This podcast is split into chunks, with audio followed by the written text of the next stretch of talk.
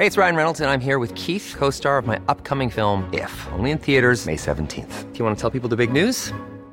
All right, I'll do. Sign up now and you'll get unlimited for $15 a month in six months of Paramount Plus Essential Plan on us. Mintmobile.com slash switch. Upfront payment of $45 equivalent to $15 per month. Unlimited over 40 gigabytes per month. Face lower speeds. Videos at 480p. Active Mint customers by 531.24 get six months of Paramount Plus Essential Plan. Auto renews after six months. Offer ends May 31st, 2024. Separate Paramount Plus registration required. Terms and conditions apply if rated PG. Noticias. ¿Qué tal? ¿Cómo le va? Buenas tardes. Estás a punto de escuchar Yo soy Javier Alatorre. las noticias con Javier Alatorre. La vamos a pasar muy bien. Comenzamos. A veces pienso que tú nunca vendrás, pero te quiero y te tengo que esperar.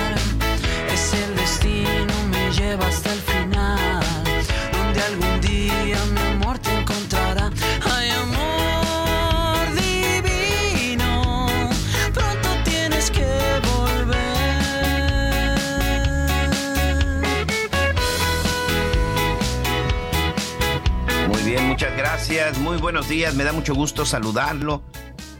Y sal- buenas tardes también en algunas partes de la Le pido una disculpa porque, bueno, ya con estos cambios de clima que de pronto nos están sorprendiendo acá en el sureste del país, tenemos ahí un poquito dañada ya la garganta, le ofrezco una disculpa, pero bueno, estamos listos con toda, con toda la información. Y es que sí, ¿eh? de pronto como que empieza ya el calorcito, por la noche empieza a bajar un poquito las temperaturas, entonces de repente uno se confía con el aire acondicionado.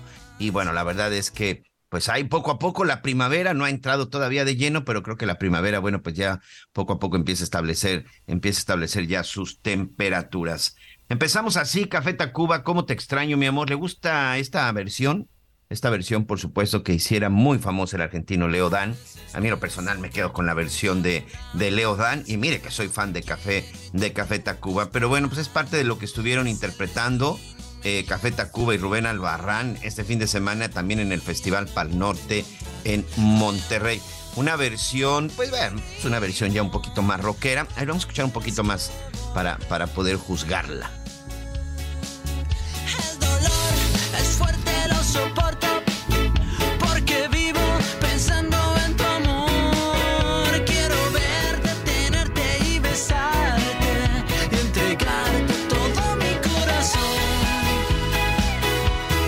Pues ahí está.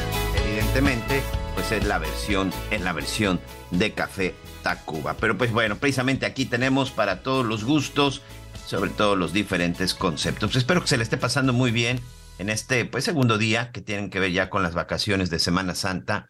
Y de pronto uno dice, eh, platicaba yo con mi equipo de información y de pronto decíamos, bueno, a ver, vamos a ir preparándonos desde la semana pasada, viene la temporada de vacaciones, viene la temporada de Semana Santa, hay que ir programando por si baja la información. Pues no, amigos, no baja la información absolutamente para nada. Al contrario, todos los días hay más y más cosas en México a nivel mundial y de todo esto les estaremos, les estaremos platicando. Al mismo tiempo que estoy platicando con ustedes, les estaré narrando qué es lo que está sucediendo en Manhattan, qué es lo que está sucediendo en Nueva York. Pues finalmente, pues no hay día que no se cumpla, ¿verdad? No hay día que no llegue y plazo que no se cumpla. El expresidente de los Estados Unidos, Donald Trump, en cuestión de minutos saldrá de su domicilio en esta zona de Manhattan, en la Trump Tower, en la torre de Donald Trump, estará saliendo de ahí para dirigirse hacia la corte de Manhattan, en donde ya lo está esperando una cantidad importante de medios de comunicación de todo el mundo, así como algunos de sus seguidores, así como algunos también de los representantes del Partido Republicano. Hoy Donald Trump se presentará ante la corte, en donde él finalmente escuchará las acusaciones que hay en su contra. Vamos, es- esto más o menos estará sucediendo como a las 12 del día, 12.30 del día, tiempo del centro de México, y le vamos a estar narrando todo lo que suceda. Y muy pendientes, ¿eh? va a estar Armando Guzmán, quien hoy lo invito a que, a que busque la crónica y sobre todo eh, un editorial por ahí que escribió Armando Guzmán en donde nos detalla y nos explica muy bien todo lo que tiene que ver este juicio. Un juicio en donde existen varios cargos en contra del presidente Donald Trump, pero es una investigación que inicia por esta acusación de que pagó sobornos, que pagó cantidades de dinero a una actriz porno con quien habría tenido él una relación, evidentemente para que no dijera para que no dijera absolutamente nada. Hay otros, por supuesto, que dicen que es un tema que tiene que ver con el asunto, con el asunto de las elecciones que ya están muy cercanas en los Estados Unidos para renovar presidente y en donde de nueva cuenta el presidente Donald Trump, perdón, el expresidente Donald Trump, pues está buscando la candidatura del Partido Republicano. ¿Qué significa? ¿Qué pasaría si en determinado momento Donald Trump enfrenta este proceso, se le encuentra culpable, podría ser o no podría ser el candidato, pues todo eso lo vamos a estar revisando hoy. Pero por lo pronto, créamelo, ¿eh? Hoy los ojos del mundo están sentados en Nueva York para saber qué es lo que sucede. Y una de las cosas que también han estado mucho en la polémica y en la pregunta es que en el momento que él se presente a la Corte de Nueva York y que lo pongan a disposición de un juez, porque al final, bueno, se le va a notificar hoy, ya existe esta acusación, es si será esposado o no será esposado.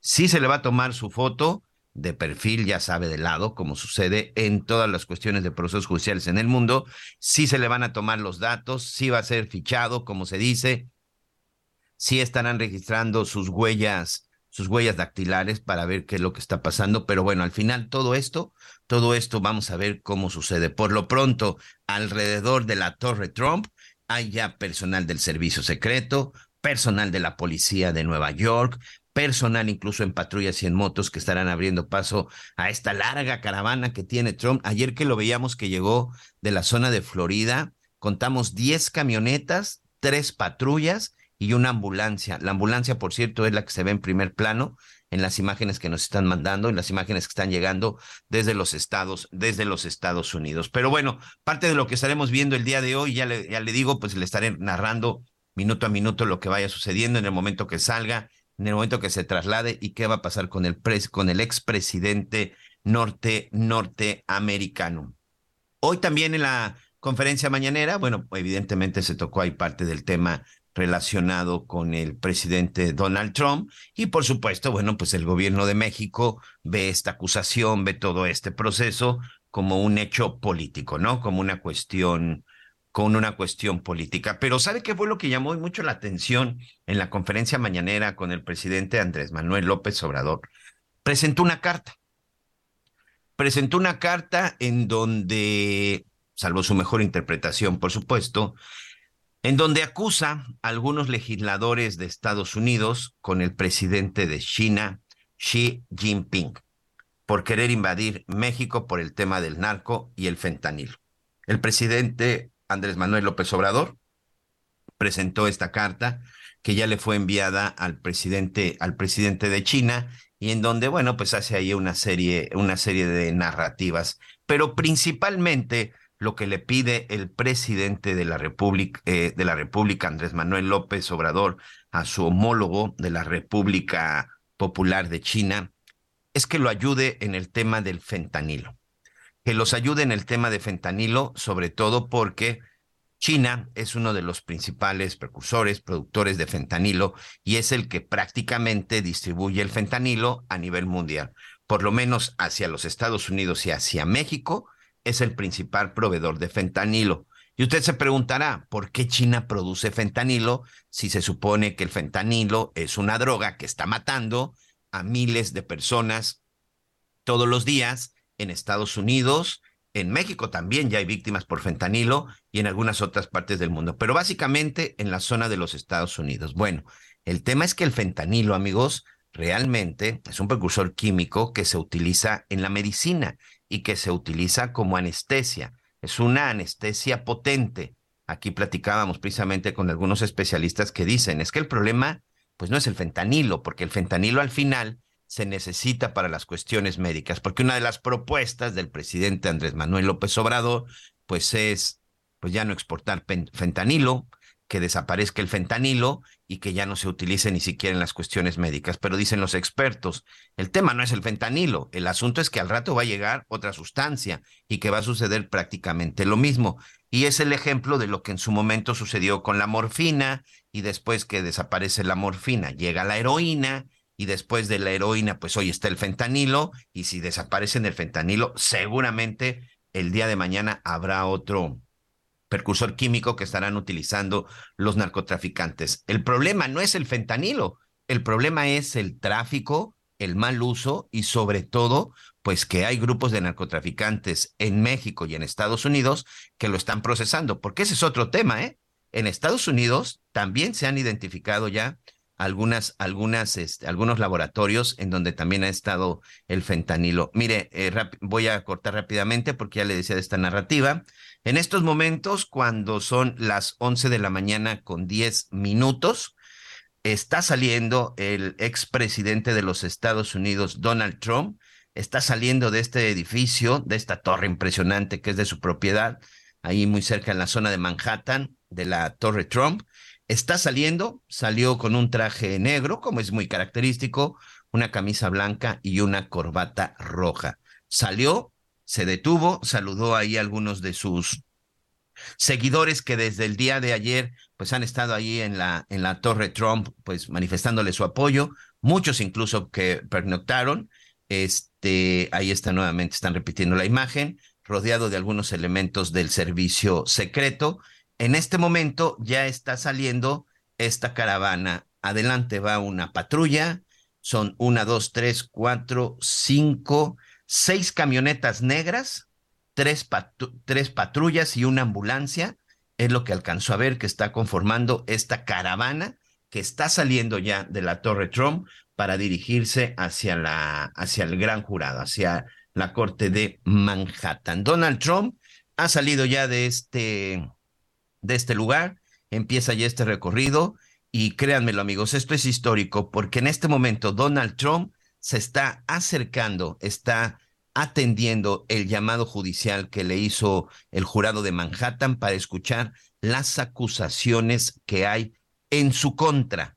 Es la primera vez en la historia de los Estados Unidos que un presidente literal será sentado en el banquillo de los acusados. Ha empezado este recorrido, como le decía, son dos, cuatro, seis, siete camionetas una patrulla los va escoltando para abrir el tráfico, que es un caos y es complicadísimo el tráfico en Nueva York, el tráfico en la zona de Manhattan, pero bueno, evidentemente ya se habían tomado todas las previsiones, porque también alrededor de la corte de Manhattan, pues también ha habido un despliegue desde el día de ayer impresionante por parte de la policía, está murallado, por llamarlo de alguna forma, no se permite el acceso. Ayer el, el alcalde de Nueva York decía, por favor, no se acerquen, no se trata de un show. Por favor, no se acerquen para que no se complique más la situación. Bueno, pues les seguiré contando de cómo va este recorrido. Por lo pronto ahí se ven ya las camionetas, se ven ahí ya las patrullas. Eh, no distinguí eh, en qué, no distinguí en qué camioneta iba el señor Donald Trump, pero bueno, pues iba acompañado de agentes del servicio secreto, que es otra parte interesante, ¿eh? El servicio secreto, porque él como expresidente pues tiene todavía esa protección de elementos especializados, capacitados, con el mejor entrenamiento que pertenecen al gobierno de la Unión Americana. ¿Qué es lo que va a suceder, por ejemplo, durante todo el proceso cuando Donald Trump está en la corte? Debe y tiene que estar acompañado por algunos elementos del servicio secreto. Y bueno, regreso rápidamente a esta carta. Ya le decía yo que tenemos mucha información. Regreso a esta carta que el presidente López Obrador envió a su homólogo de China y bueno, pues es ahí donde hace la narrativa de lo del tráfico, acusa a los legisladores, porque incluso dice, este, no obstante, últimamente de manera falaz e irresponsable, algunos legisladores de Estados Unidos han culpado a México de la desgracia que padecen en su país a causa del consumo de fentanilo. Inclusive han llegado a decir que si no detenemos a las bandas de narcotráfico que operan en México y que introducen esta droga, podrían presentar una iniciativa a su Congreso para que las Fuerzas Armadas de Estados Unidos invadan nuestro territorio. Ahí continúa en la carta siendo calificativos, dice, es una falta de respeto y una amenaza inaceptable a nuestra soberanía. Además, hay detrás de ellos una actitud absurda, manipuladora, propagandista y demagógica que se aprovecha de la falta de información. Al, cierra la, bueno, los últimos partes de la carta dicen, acudimos a usted, presidente Xi Jinping, no para pedirle apoyo ante estos groseros amagos, sino para solicitarle que por razones humanitarias nos ayude a controlar los envíos de fentanilo que puedan remitirse de China a nuestro país. Por ejemplo, sería un apoyo inestimable contar con información sobre quiénes importan esta sustancia, en qué cantidad, en qué embarcaciones, cuándo sale de los puertos chinos, a qué puertos mexicanos llega y el típico, el tipo específico de sustancia. Con ello nosotros tendríamos un mayor control sobre el ingreso de esta droga que en México está autorizado para fines médicos y cuyas importaciones legales son muy pocas. Y bueno, ahí viene una serie de cosas en donde dice a través de quién. Este hace mención ahí del secretario de Marina, que es el responsable de los puertos marítimos. Pero es parte de lo que dice esta carta que tiene que ver con todo este asunto de, del fentanilo, la controversia y la discusión que hay en torno a lo que ha sucedido en los últimos, en los últimos meses. Vamos rápidamente hasta Zacatecas. Zacatecas, lamentablemente, este bello estado en el centro del país, un estado con mucha historia, un estado con bellezas naturales sorprendentes, pero que lamentablemente digan lo que digan desde hace años, muchos de sus municipios han sido sometidos por la inseguridad, muchos de sus municipios han sido sometidos por la delincuencia.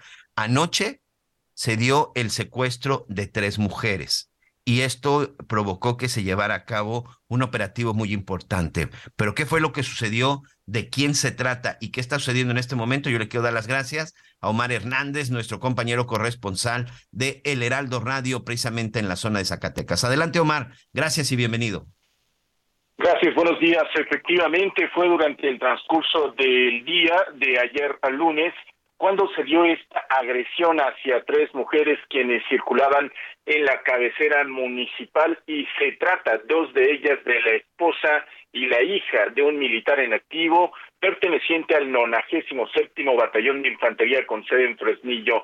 Ha sido una afrenta directa, clara contra las Fuerzas Armadas. Los agresores ya se pusieron en contacto con las autoridades, pero evidentemente por la situación de riesgo que corren la vida de estas tres víctimas no se han dado a conocer los pormenores. A través de un comunicado, la Secretaría de la Defensa Nacional confirmó el secuestro y también el arribo de fuerzas especiales que tendrán como misión rescatar con vida a las tres mujeres y también capturar a sus agresores.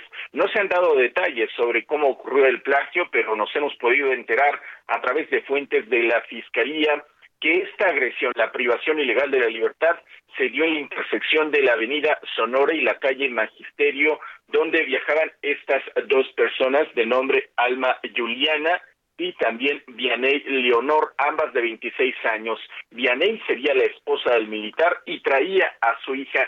Te estoy hablando de una pequeñita de apenas seis meses de edad, una bebé de nombre Zoe Caillane Hernández Guzmán, quienes, bueno, fueron privadas de la libertad y ahora se ha implementado este operativo para su búsqueda. Eh, Fresnillo, el día de hoy, amanece con una aparente normalidad, sí hay movimientos de fuerzas especiales, pero todo es de manera discreta. Por ahora, es el reporte. Un comunicado que, que desde muy temprano envió la quinta región militar de la onceava zona militar en Guadalupe, Zacatecas, en donde nos decía Omar, arribarán elementos del ejército mexicano para reforzar a Fresnillo con las operaciones para dar con el paradero de la esposa hija de un soldado del eh, batallón número 97 de infantería, quienes fueron secuestradas en esta fecha y para dar con el paradero de los responsables. Yo sinceramente, en mis años como reportero, nunca había visto un comunicado de este estilo de la Sedena, sobre todo que se dé este aviso, pero además de que confirmen directamente el secuestro. Pero bueno, las cosas han cambiado con este, con este gobierno, ¿no? Ya los especialistas dirán si es correcto o no. El hecho es que dan, dan o confirman el secuestro y estos elementos ya arribaron, ya se nota más presencia del ejército. Sí tenemos confirmación uh, tanto de las fuentes militares como visualmente en Fresnillo que hay no nada más del ejército, también hay elementos de la Comisión Nacional Antisecuestros que han estado en las calles, en la periferia y algunas comunidades, es decir, sí se nota la presencia de fuerzas especiales allá en el uh, poblado que también le llaman el mineral. ¿Hay algún aviso para la gente, Omar? Por ejemplo, ¿se puede circular sin problema? ¿Hay retenes? por supuesto, siempre hay que llevar una identificación, pero se podrán encontrar un retén en donde les pedirán que se detengan, están, se están dando a cabo revisiones, porque además todo esto sucede en plena temporada de vacaciones de Semana Santa y sabemos que, bueno, pues también por Zacatecas circulan, transitan muchas personas que en ocasiones, bueno, van hacia la zona, por ejemplo, del norte. Así es, y está el arribo también de los paisanos, quienes utilizan estas vacaciones para regresar a las comunidades. Fresnillo es un municipio exportador de estos paisanos. Sí hay retenes, pero no más allá de los que ya se han instalado en varios puntos desde hace meses. Ya Fresnillo desafortunadamente ha normalizado la situación de violencia. Te cuento rápido, el sábado mataron a cuatro taxistas allí en la pleno centro y a las dos horas ya estaba el desfile de la Semana Cultural. Es decir, desafortunadamente la población ha normalizado bastante estos eventos y también la presencia de fuerzas militares. Eso es lo más triste, eso es lo más lamentable, eso es lo que no nos podemos permitir como sociedad simple y sencillamente normalizar estos hechos, estos hechos de violencia. Insisto, ¿eh? yo estoy muy sorprendido con el mensaje de la Secretaría de la Defensa Nacional, porque si hay una cosa cuando se habla en términos de secuestro, es precisamente el sigilo y en cualquier investigación, ¿no? Sí, así es. Eh, no dieron por menores, evidentemente, también de qué era lo que estaban exigiendo, pero sin duda consultando con estas fuentes ha sido una afrenta directa. Es decir, no fue como que algo circunstancial que fueran, estuvieran ahí secuestrando a personas, tienen bien medido y sabían perfectamente sobre quiénes iban. Bueno, pues ahí está. Muchas gracias, Omar. Cuídense mucho. Un abrazo. Estamos al pendiente. Buen día. Bueno, ahí está parte de lo que está sucediendo en Zacatecas, Omar Hernández nuestro compañero corresponsal. Y bueno, vamos a esperar a que pues las autoridades den, más detalles y sobre todo pues esperar que estas personas, que estas mujeres, que estas niñas pues sea recuperada y que sea recuperada sana, sana y salva. Pero qué importante es la, la reacción, qué importante es que se lleven a cabo estas investigaciones. Y bueno, para nuestros amigos en el estado de Zacatecas, pues ya lo escucharon, están arribando más elementos del ejército mexicano y con este arribo, por supuesto, pues será seguramente, pues se, va a intensificar las acciones, los operativos y, ¿por qué no? Pues hasta los retenes, en donde también se van a intensificar, es en el estado de Guanajuato. Hoy también por la mañana, el secretario de la Defensa eh, Nacional, Luis Crescencio Sandoval, también anunciaba que se va a reforzar la seguridad con 1.700 elementos más del ejército en el estado de Guanajuato, un estado que por desgracia sigue siendo también sometido en muchas ocasiones por la delincuencia, en donde al revisar las estadísticas y las cifras de, de muertes, de ataques, pues Guanajuato sigue estando, sigue estando en el, en el número uno, y pues es una cifra que evidentemente a nadie le gusta. Y un estado que también pues es eh, extremadamente turístico. Mire, por ejemplo, en las cifras del día de ayer, ¿sí? Ayer en nuestro país se cometieron 73 homicidios. Nueve de estos homicidios ocurrieron en Guanajuato y es el lugar con la tasa más alta. En segundo lugar, tenemos el estado de Jalisco con ocho. Ocho personas fueron asesinadas ayer en el estado de Jalisco y en Veracruz seis en Michoacán seis y en el Estado de México seis. Quintana Roo me llama la atención porque Quintana Roo reporta cero, cuando ayer fueron, yo creo que no lo alcanzaron a actualizar. Por cierto, en el caso de, de Cancún, de lo que sucedió ayer en la zona hotelera de Cancún, ahí cerca de uno de los hoteles, eh, donde se había reportado la muerte de tres personas. Bueno, pues al final se confirma que no fueron tres, sino cuatro, pero ya hay personas detenidas, ya las autoridades anoche realizaron varios cateos en algunos domicilios en la zona de Cancún, se tiene claro quiénes fueron los responsables, ya incluso se ofrece un millón de pesos de recompensa por uno de los presuntos responsables. En redes sociales ya está circulando la fotografía y como les digo, ya se tiene claro que eso al final es parte de lo que también como ciudadanos queremos ver. Bueno, lo primero que no queremos ver, por supuesto, son ejecuciones, pero cuando ya se comete el delito, pues lo que queremos ver es una reacción como la de Zacatecas y por supuesto también lo que estamos percibiendo aquí en el estado de Quintana Roo, es decir, que se vea la reacción y sobre todo que no se queden solamente en declaraciones o decir, ah, es que fue un ajuste entre narcos. No, pero al final se cometió un delito y, y alguien debe alguien debe de ser juzgado y castigado. Necesito hacer una pausa. El presidente Donald Trump está por llegar ya al Tribunal Superior de Manhattan Y de esto le platico cuando regresemos a las noticias con Javier Alatorre.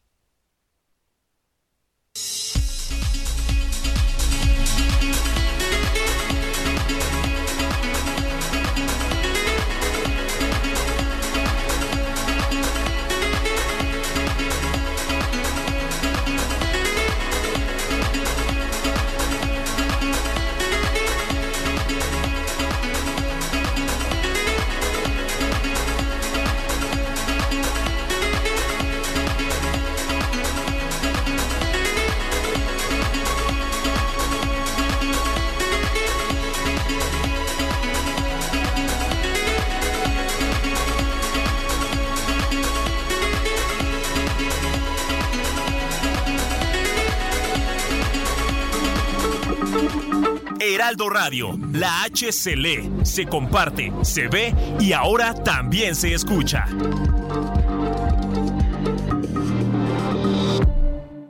Todavía hay más información. Continuamos. Las noticias en resumen. El reportero Richard Villa fue secuestrado este lunes 3 de abril por un grupo de hombres armados en Veracruz, informaron autoridades locales. El comunicador del diario Presente Veracruz fue plagiado en el municipio de Poza Rica, donde reporta hechos relacionados con la inseguridad. La tarde de este lunes se registró un fuerte incendio en el Parque Acuático El Rollo, en Acapulco, Guerrero. Autoridades solo reportaron pérdidas materiales y aparentemente el fuego inició por un cohete lanzado en el lugar.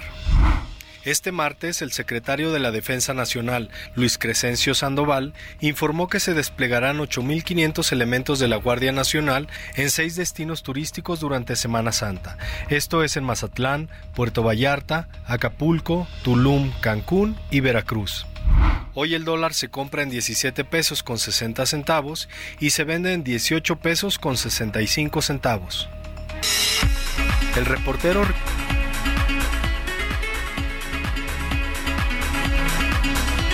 Muy bien, estamos de regreso. Muchas gracias, muchas gracias. Leonel Sánchez, nuestro compañero productor, y que bueno, pues ahí está parte, parte de toda la información. Pues el presidente Donald Trump ha llegado al Tribunal de Justicia en Manhattan. La verdad es que es un recorrido que, pues si no hubiera, si no se tratara de otra cosa, la verdad es que ese recorrido hubiera tardado un poco más. Eh, no entró por el frente, en donde estaban todos los medios de comunicación y por supuesto en donde ya estaban muchos de sus seguidores esperándolos. Lo hizo por una calle, una calle de costado. No se alcanzó a observar mucho porque además, eh, digo, para nuestros amigos quienes han tenido la oportunidad de conocer Nueva York, siempre todos sus edificios, muchos de sus edificios están en mantenimiento, entonces es muy habitual de pronto encontrarse todos estos tubos y todas estas estructuras que están deteniendo por ahí, techos falsos en lo que están llevando a cabo algún tipo de remodelación para que pues no le vaya a caer algo a la gente que circula todos los días, que son millones de personas las que circulan todos los días. Eh, estoy viendo precisamente una toma aérea de parte de las televisoras que están haciendo un despliegue importante, pues desde el día de ayer que salió de la zona de Florida Donald Trump, bueno, pues aquí hay una imagen en donde se ve como alrededor, alrededor de este edificio, este edificio en la zona de Manhattan, pues ahí se está llevando a cabo pues una cantidad, una concentración importante. Cuando fue eh, parte del proceso de Joaquín El Chapo Guzmán, tuve la oportunidad de estar precisamente en este lugar y todo esto es como una especie de, vamos a llamarle como una colonia de justicia, es decir, está la corte, está el tribunal, Está también ahí muy cerca un edificio que parecen departamentos y que también es una prisión. Están cerca las instalaciones de la policía, de las unidades de investigación. Es decir, alrededor de toda esta zona, la verdad es que hay mucha seguridad, pero sabe que, amigo, está en el centro de Manhattan, o sea, está eh, de pleno en la zona de Manhattan. O sea, es una zona que no está, que no está aislada y que es una zona incluso, pues muy bonita, en donde también hay muchos, muchos turistas. Pues el presidente Donald Trump ya ingresó el presidente Donald Trump, eh, perdón, el expresidente Donald Trump, este, ya está adentro y está en espera de que sea atendido. Aproximadamente será en menos de una hora, cuando la cita que él tiene, que es a las 12:15 tiempo del centro de México, Donald Trump pues estará ya ante el gran jurado en donde va a escuchar los cargos que se le imputan. Más adelante, precisamente cuando se eso, estaremos platicando con su compañero Armando Guzmán, quien como le decía, bueno, pues ya nos irá dando detalle a detalle de las acusaciones, porque se ha hablado mucho de esta acusación relacionado con el pago a esta actriz de películas porno, pero la verdad es que hay muchas cosas que tienen que ver incluso con defraudaciones fiscales, por lo del ataque al Capitolio. Se le acusa también de haberse quedado con documentos muy importantes después de que dejó de ser presidente y que no quiso y que no quería entregar al gobierno entrante del presidente Joe Biden. O sea, quedarse con ese tipo de información después de dejar el cargo en Estados Unidos también es una situación grave. Insisto, él ha dicho que todo tiene que ver por sus aspiraciones, una aspiración, por cierto, en tercera ocasión que quiere ser presidente de los Estados Unidos. Las elecciones, las elecciones en, este, en la Unión Americana son en noviembre del 2024, pero los procesos y las campañas, pues la verdad, no sé ustedes qué opinen, a ver ahí algunos de los expertos internacionales electorales, yo creo que el asunto de la elección y la sucesión presidencial para los Estados Unidos empezó el día de hoy, amigos. Empezó el día de hoy con el tema de Donald Trump en el banquillo de los acusados, porque si él en algún momento de cualquiera de todos los juicios y de todas las acusaciones que hay en su contra, porque son varios, si en alguno de esos se le encuentra culpable, Donald Trump no podrá ser candidato de nueva cuenta a la presidencia de la República. Vamos a estarle informando, insisto, completamente en vivo, les estamos narrando todo lo que ha sucedido. Por lo pronto, le digo, Donald Trump ya se encuentra en el interior del Tribunal de Justicia de Manhattan, en donde en los próximos minutos va a escuchar los cargos que se le imputan. Y bueno, ya que estábamos hablando también en estos temas de que uno de los delitos que podría estar en donde podría haberse involucrado el presidente Trump es con las cuestiones fiscales, pues vamos a regresar a México, ¿eh? Porque eh, durante el mes de abril las personas físicas deben presentar ya su declaración anual ante el Servicio de Administración Tributaria. Y además el SAT dio una prórroga. ¿De qué se trata? ¿Para quién es esta prórroga? Yo le quiero agradecer al contador Miguel Ángel Tavares Sánchez, él es presidente de la Comisión Técnica Fiscal del Colegio de Contadores Públicos de México, para que nos ayude a tratar de entender un poco. Y de pronto también, contador, no entendemos que es una responsabilidad y es una responsabilidad que no podemos postergar el hecho de hacer nuestra declaración anual. Gracias y bienvenido. Ok, vamos a tratar, vamos a tratar de recuperarlo. Sí, amigos, esto no es opcional, ¿eh? Sobre todo, insisto, para la gente que trabaja en la formalidad, para la gente económicamente activa, eh, que está en la legalidad, hay que tener muy pendiente. Ya sé que seguro va a decir, no, pero qué lata y qué coraje estar pagando impuestos. Pues amigos, así fluyen las economías en el mundo. Así fluyen. Los gobiernos, muy pocos gobiernos generan, generan riqueza. Entonces, la riqueza, la riqueza la genera el ciudadano. El ciudadano que trabaja, el ciudadano que paga los impuestos, el ciudadano que, bueno, que sale todos los días de casa para ganarse la vida de una forma decente y formal es ahí precisamente donde se, donde se pagan los impuestos, impuestos que después son usados bien o usados mal, ese ya será un criterio de cada uno de nosotros por parte de los gobiernos. Muchas gracias, contador Miguel Ángel Tavares. Decía la importancia de poder, de, de tener que realizar esta declaración anual y que además es una responsabilidad de los mexicanos, ¿no? Totalmente. Muchas gracias por la invitación. Encantado de, de poder participar. Eh, sí, efectivamente, la, la declaración anual pues de personas físicas es la, la obligación más numerosa y por esa razón más importante en este país. Cabe recordar que somos aproximadamente 61 millones de contribuyentes y eh, cerca de 47 millones, según el último informe tributario de gestión, pues conforman este grupo de personas físicas que eh, son asalariados y por lo tanto, bueno, son 78% y asalariados este, pues representan 48 millones al cierre del año pasado. Es un dato muy, muy, muy interesante. Este, todo el mundo pensaríamos que son las empresas y no. Fíjense que personas morales en todo México son 2.3 millones de personas morales con actividades económicas activas. Entonces ya entramos ahorita en época de, declaraciones y bueno, hay que ir preparando los comprobantes. Claro. Este, contador, de pronto, eh, sobre todo para los chavos que apenas están empezando en las cuestiones profesionales, que empiezan a recibir sueldos y todo, ¿quiénes tenemos la responsabilidad de realizar la declaración anual? Eh, digamos que hay dos grupos. Este, el primer grupo y que es el más numeroso es el que aquel, aquella, aquella persona física eh, contribuyente que tenga ingresos por encima de los 400 millones, eh, perdón, 400 mil pesos, ojalá millones.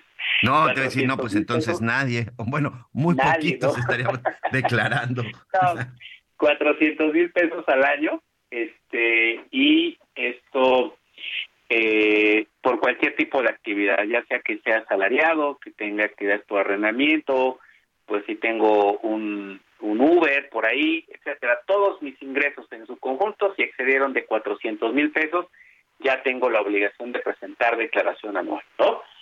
Dos, quienes también tienen obligación de presentar anual, este es otro grupo, cuando tengo ingresos por intereses por encima de 100 mil pesos, ¿no? Y ahora que, que tenemos una tasa de referencia, pues por encima del promedio que ha habido en los últimos 20 años, pues es muy notorio también tener eh, ingresos por intereses por ese lado, ¿no? Eh, por otro lado, también es importante decir que eh, hay casos excepcionales donde si tuve una herencia o tuve gané un premio, ¿no? Que es, es no es habitual y que evidentemente supere estas cantidades, bueno, también hay que hay que informar, ¿ok? A ver, me, me, voy a detener un poquito en esta parte de la herencia, porque Sí, de repente hay mucha confusión porque dicen, bueno, pues esta casa era de mis padres, esta casa ya falleció de mis padres y ahora esta casa es mía o es de mis hermanos. En esa, ¿se tiene que declarar o se tiene que pagar algún tipo de impuesto?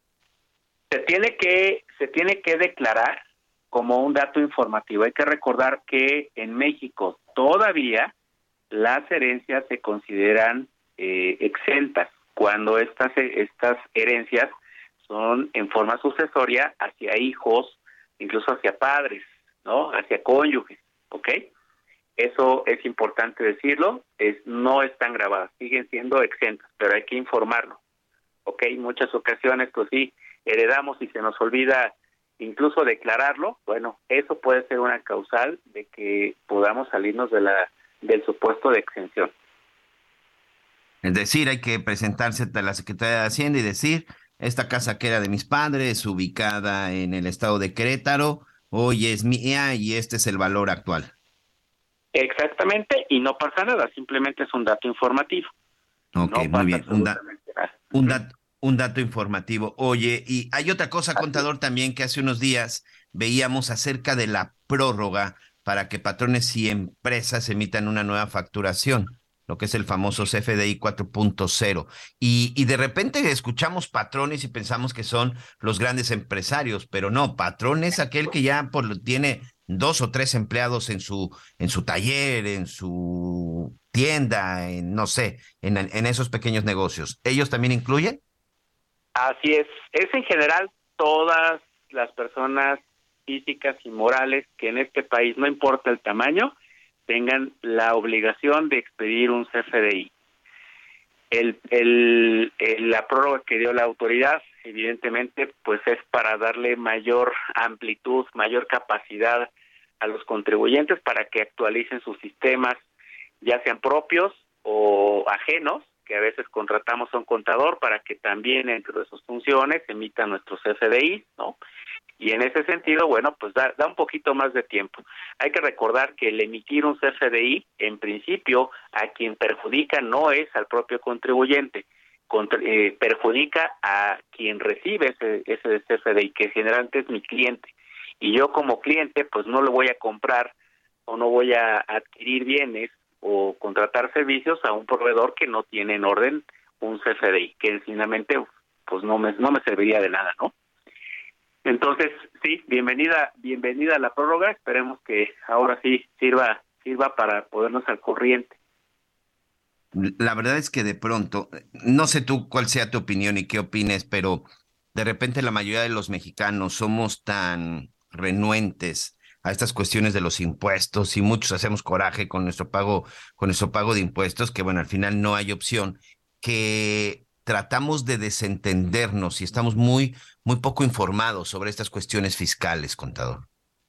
Claro, a veces sí, efectivamente lo, lo subestimamos, este, pero hay que recordar, digo, para los que los que sabemos de cuestiones financieras, en un estado de resultados donde quieres ver tus ganancias, tienes por un lado ingresos, luego gastos, costos, luego viene una ganancia y el último renglón es donde nos, nos está esperando la autoridad fiscal. ¿Cuánto ganaste para que de ahí de ahí me pagues el impuesto? Entonces, no podemos eh, desestimar el, la importancia del pago de impuestos. Hay que recordar que este 2023 no hubo reforma fiscal y entre las razones fue que ya se ha alcanzado un nivel de madurez muy alto para las disposiciones fiscales que imponen sanciones relacionadas con el incumplimiento fiscal. Como por ejemplo, hay una hay una disposición en el Código Fiscal de la Federación donde dice que cuando se le den efectos fiscales a los comprobantes eh, fiscales que pues no tienen eh, sustento y que son operaciones eh, simuladas, este esto se podría considerar como un delito de defraudación fiscal, con lo cual pues bueno, esto pudiera ya ser cárcel, ya no es usted disculpe, aquí le pago, multas, recargos, ya no. Entonces hay que tener mucho cuidado, ya las disposiciones fiscales ya tienen un nivel de madurez bastante bastante elevado como para pensar que no va a pasar nada, ¿no? Sí, es decir, no podemos, si de pronto nos caen estas denuncias o de pronto, y es una cuestión que amigos, nos lleva a la cárcel, ¿eh? Si no hacemos una declaración fiscal apropiada. O sea, no se vale decir, es que no sabía o no sabía cómo hacerlo. El desconocimiento de la ley no, no, no me exime de la obligación de cumplir con, con esta obligación, ¿no? Eh, entonces, pues bueno, hoy día la autoridad ya tiene todas las herramientas de fiscalización, de recaudación y sobre todo de vigilancia digital y electrónica como para detectar ya en tiempo real eh, cualquier incumplimiento. Que no se nos olvide, y es importante que todos lo sepamos, que un estado de cuenta expedido por un banco también es un CFDI. Y hoy día los sistemas informáticos, la tecnología está basada en estos XML. Por lo tanto, en el momento en el que la autoridad quiera y lo decida, puede echar a andar estos mecanismos y cruzar literalmente los CFDIs expedidos recibidos contra el estado de cuenta. Claro, pues, finalmente. ya no hay mucho para dónde hacerse. No, y ahí es en donde se está demostrando los ingresos, lo que gastas, el uso de tus tarjetas. Es decir, no hay manera de engañar al fisco, no hay manera de, o sea, quien les diga, no te preocupes, yo te voy a ayudar para que lo hagas así, lo hagas asado. No, no, hoy ya es muy complicado y nada más. Digo, todavía sigue habiendo muchos vivales, ¿no? y ya un día te, te, te, voy a, te vamos a invitar para que platiquemos más a detalle con el asunto del lavado de dinero. Todavía hay muchos, pero la verdad es que los ciudadanos a pie, los ciudadanos comunes y corrientes, es muy difícil que queramos pasarnos de listo y engañar al fisco. Ah, exactamente. Y hay un dato que sí sería importante saber que sepa tu público. Eh, según los datos estadísticos del SAT, al cierre del año pasado, se presentaron 12 millones de declaraciones en todo el año, ¿ok? 12.1 millones de declaraciones eh, de, en total, de las cuales 10.8 fueron solo de personas físicas y, y 1.2 millones de personas morales. Con lo cual, para este 2023 se espera que el número sea muy similar. Entonces, cuando queramos saber, tener una idea de qué tanta circulación de declaraciones habrá en este 2023, pues bueno, alrededor de 10.8 millones de personas físicas, que no es cosa menor. Muy bien, oye, este, y rápidamente, me está llegando aquí un par de mensajes de nuestros amigos de, oye, pregúntale al contador, ¿es cierto que tengo que actualizar mi situación fiscal cada seis meses para solicitar mis facturas? No, la respuesta es no la, la tengo que actualizar mi situación fiscal cada vez que haya un cambio, ¿no? Como que pues cambiaste de domicilio, ¿no? Como que cambiaste de giro, ¿no? Eras eras eh, arquitecto y ahora te dedicas y te dedicas a la construcción, ahora solo te dedicas a dar clases. Entonces eso puede haber una variación en, en cuanto al régimen, si fuera el caso, ¿no? Eh, ahora ya eres accionista. En fin, cada vez que hay una, una modificación en mi actividad preponderante, es, tengo que, o una actividad adicional, también tengo que modificar mi situación fiscal. Oye, y el documento este de, la verdad, este documento que se sacaron de, de una manga el año pasado, la gente del SAT, que causó mucha controversia y que si iba a costar, que si no iba a costar, que al final llegó para quedarse. ¿Verdaderamente sí ha funcionado o solamente nos pusieron un trámite más que nos complica y nos confunde más con esos términos fiscales? No, mira, yo creo que fue producto de una cadena de reformas en donde nos llevó al punto en donde eh, hubo una convergencia entre la obligación que tiene que cumplir quien expide un comprobante y también el derecho que tiene a deducir otra persona ese, ese comprobante. Y ahí se, se encadenaron o vincularon algunas obligaciones. Entre estas, hay que recordar que el SAT pues tiene un padrón de, un, un, padrón de contribuyentes eh, poquito más de 80 millones, pero de esos 80 millones, eh, 61 millones son contribuyentes activos. Los cerca de 20 millones pues son actividades, son gente que está en el RCC, pero que ya es gente que está retirada o gente que incluso ya ni vive en México. Hay muchas razones, ¿no? Entonces, el SAT con esta con esta campaña de difusión o con esta eh, necesidad de actualizar eh, los datos del contribuyente, pues bueno, vio la oportunidad de eh, solicitar o condicionar la expedición de un CFDI a cambio de, de otorgar una constancia de cumplimiento fiscal. Y ahí pues se enfrentaron finalmente quien necesitaba el CFDI y quien tenía la obligación de expedirlo. Y se puso esta condicionante sí ha funcionado, creo que más del lado del SAT, para actualizar la situación fiscal de los contribuyentes. Se dio cuenta el SAT que también había mucha gente que ni siquiera había aparecido en el radar, este ya había cambiado de domicilio muchas veces y bueno, ya por fin ya los ubicó. Entonces, creo que sí ha funcionado más para la autoridad que para el propio contribuyente. Sí, hoy por hoy, si tú necesitas un contribuyente, una CFDI, pues obviamente entregas tus datos y se acabó, ¿no? No necesitas darle incluso hasta tu dirección, ¿no? Así es. Bueno, pues ahí está. Hay que atenderlo. Abril ya lo sabe, hay que hacer el trámite de la declaración anual. Este, si usted no es muy hábil en estas cosas, recurra a un contador para que, créamelo, se puede evitar muchos, muchos dolores de cabeza, ¿no es así? Así es, y en el Colegio de Contadores Públicos de México estamos para servirles.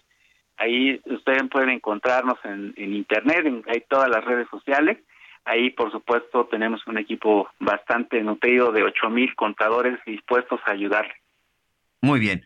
Pues ahí está. Muchas gracias, contador Miguel Ángel Tavares Sánchez, presidente de la Comisión Técnica Fiscal del Colegio de Contadores. Un placer. Muchas gracias. Bueno, pues ahí está.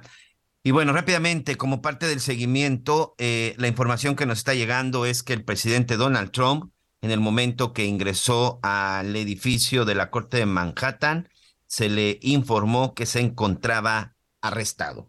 Donald Trump ha sido arrestado al ingresar al edificio del Tribunal Superior de Manhattan, en donde a las 12.15, 12.30, tiempo del centro de México, estará sentado en el banquillo, en el banquillo de los acusados, estará ahí el presidente escuchando las acusaciones que hay en su contra. Por lo pronto, en este momento, la situación de Donald Trump es que ha sido arrestado por los cargos que hay en su contra. ¿Qué significa? Que probablemente esté en el proceso de la fotografía, que esté en el proceso en donde se toman los generales. En México lo conocemos como la ficha sinaléptica, donde se le toman también las huellas dactilares y en donde literal el presidente, el expresidente de los Estados Unidos será, eh, pues será fichado, ¿no? Como, como también habitualmente lo conocemos. ¿Qué significa que hoy Donald Trump dormirá en una celda? No, porque los delitos que hasta este momento se le han se le han imputado, por los cuales se ha iniciado este proceso judicial en su contra, no son considerados graves. Él tendrá que pagar una fianza, después de que se le notifique, tendrá que pagar una fianza y posteriormente, bueno, pues tendrá que enfrentar el proceso. Seguramente ya no podrá salir de Nueva York, eso ya dependerá y seguramente así ocurrirá porque, bueno, pues este tendrá que presentarse al proceso y seguramente a su abogado. Aunque alguien con la capacidad económica de Donald Trump, ayer, por ejemplo, veíamos, pues que en una cuestión de dos horas y media salió de la zona de Florida en su avión privado, en su Boeing 737, y llegó sin ningún, y llegó sin ningún problema. Pero por lo pronto hoy, el, el expresidente Donald Trump, vestido de traje eh, oscuro, camisa blanca, y corbata roja al ingresar a la corte de la zona de Nueva York, de Nueva York en Manhattan, ha sido arrestado. Le vamos a estar dando más detalles. Tengo que hacer una pausa. Ya regresamos.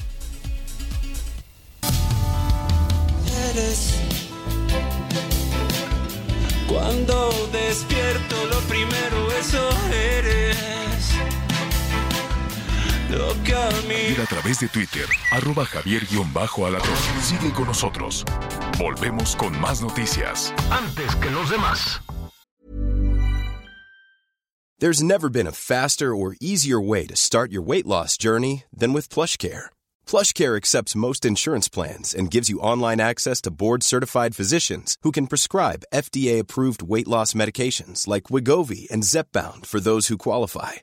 Take charge of your health and speak with a board certified physician about a weight loss plan that's right for you. Get started today at plushcare.com slash weight loss. That's plushcare.com slash weight loss. Plushcare.com slash weight loss.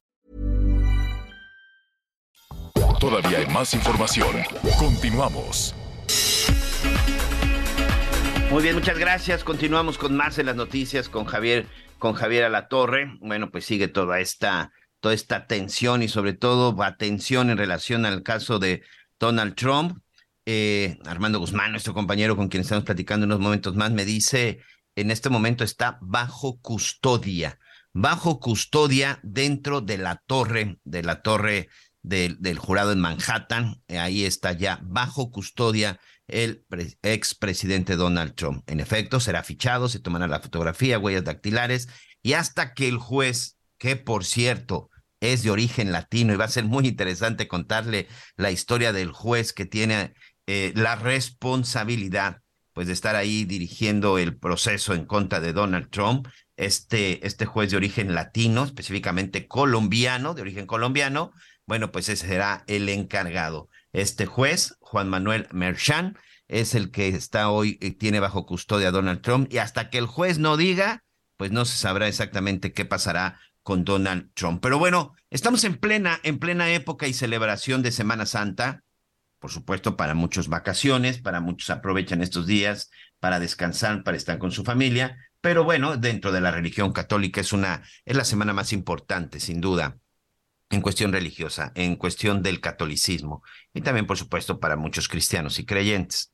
La alcaldía de Iztapalapa, en la Ciudad de México, sin duda, eh, me atrevo a decir que es el lugar en donde se lleva a cabo la mayor representación de la vida, pasión, muerte y resurrección de Cristo en el mundo, amigos. Eh, en 25 años como reportero, no, no conozco otro lugar en donde se dé lo que sucede desde el Domingo de Ramos y ahora hasta el Sábado de Gloria.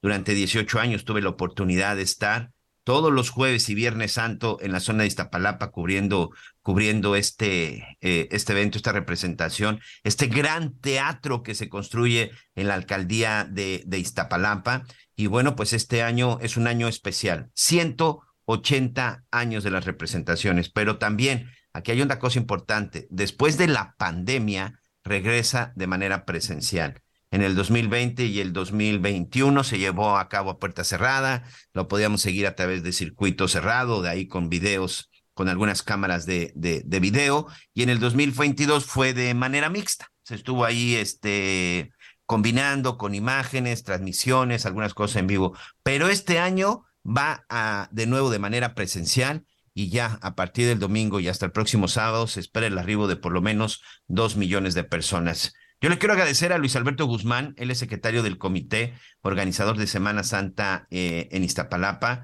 que acepte esta plática, sobre todo para que nos cuente un poquito. Y este año, este Luis Alberto, es un año especial para, para ustedes, para los organizadores, para la gente de Iztapalapa y pues me atrevo a decir, ¿por qué no para los mexicanos? ¿Cómo estás y bienvenido? ¿Qué tal? Muy, mucho gusto, este, buenas tardes y gracias por el espacio y como bien lo comentas, pues sí es un año muy especial para nosotros porque anuado de que cumplimos 180 años, se vienen varios festejos que, que van encaminados a, a esta representación.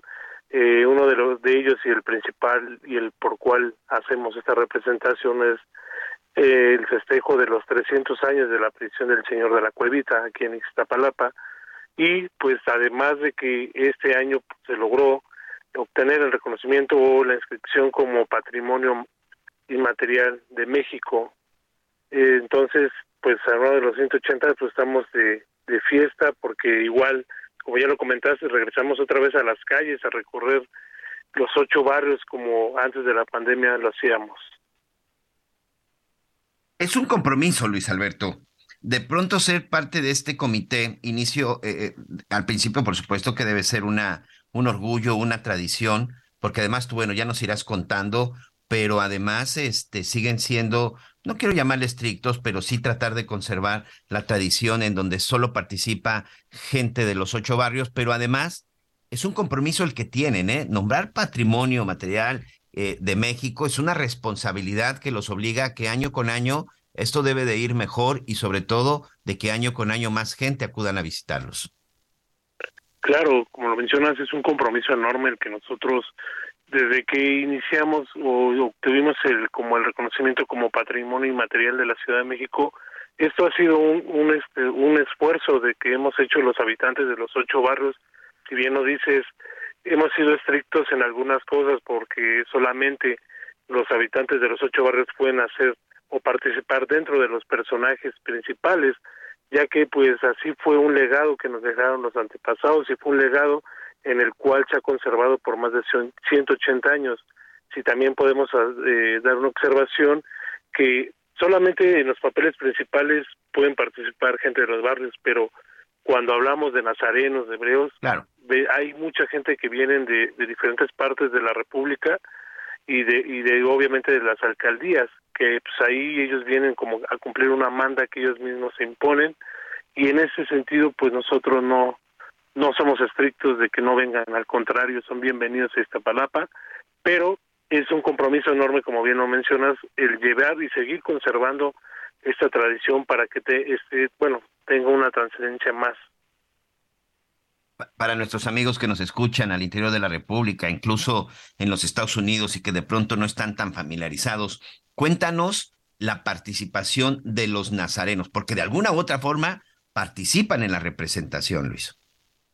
Sí, claro, los nazarenos son parte de la representación, son personas que en muchos de los casos salen a, cumplir una manda, una promesa que ellos hacen por, ya sea por un familiar enfermo, por, por dejar una adicción, vaya, son muchas infinidades de cosas que ellos piden y que salen a caminar este a las calles eh, obviamente siguiendo los pasos de Jesús que, que ellos portan una una túnica morada y un mantel blanco y pues por ejemplo el, el domingo pues salen con sus palmas son se encargan ellos mismos de cargar las imágenes que llevamos y posteriormente pues lo que es el jueves y viernes pues llevan su propia cruz no es la parte como lo que ellos pagan esas promesas que hacen para pedir por un familiar pedir por por algo que ellos que ellos creen.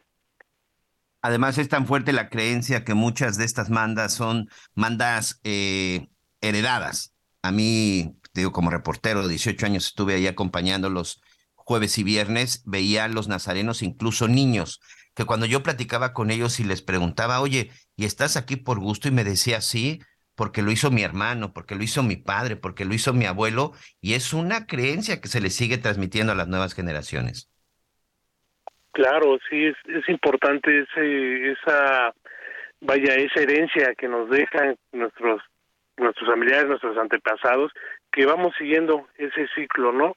Y como bien nos dices, eh, ese heredado porque tal vez porque mi, abuelo participó, mi tío, mis primos y pues yo también me gusta y quiero participar y, y es así como se ha formado esta representación porque ha sido una herencia de, de varias generaciones y que hasta la fecha se sigue conservando. Este año, en el papel de, en el papel de Jesús, está un joven de 24, de 24 años, un joven que, eh, David Uriel González Martínez, un joven que, cuéntanos el proceso para que lo conozcan nuestros amigos, es impresionante. Un joven que tuvo que esperar cuánto tiempo para poder eh, ser elegido en el papel de Jesucristo. Sí, claro, mira, como tal nosotros lanzamos una convocatoria en el mes de noviembre donde especificamos los requisitos principales para cada personaje. Eh, posteriormente, iniciando el año, el primer domingo de enero, realizamos una primera elección y la inscripción de, de los de los aspirantes al papel principal.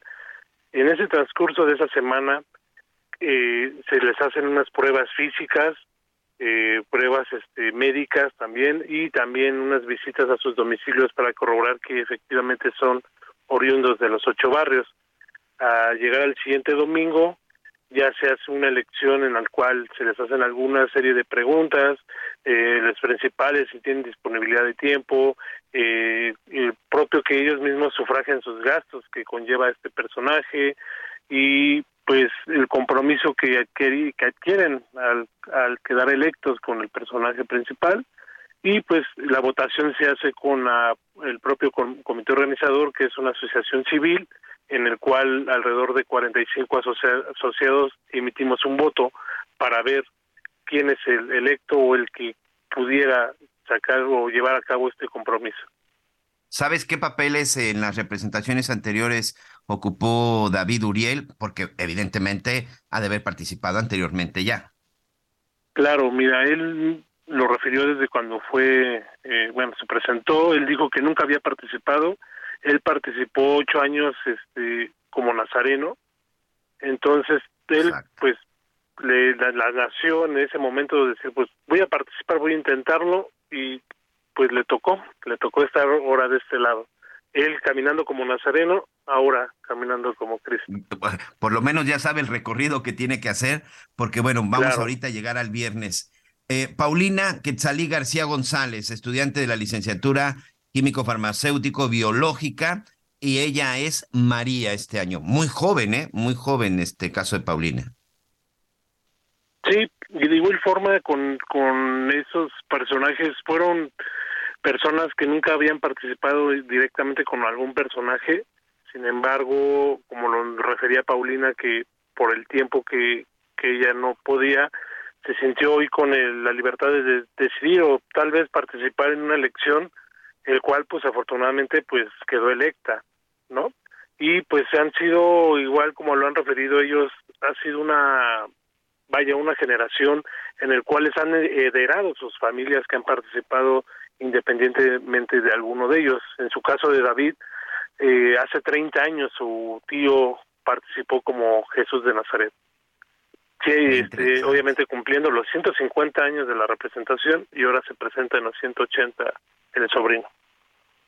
Oye, eh, ya vimos lo que sucedió el, el, el domingo de Ramos ¿Qué esperamos esta semana? Recuérdanos un poquito qué, qué es lo que va a suceder el jueves, el viernes e incluso el sábado.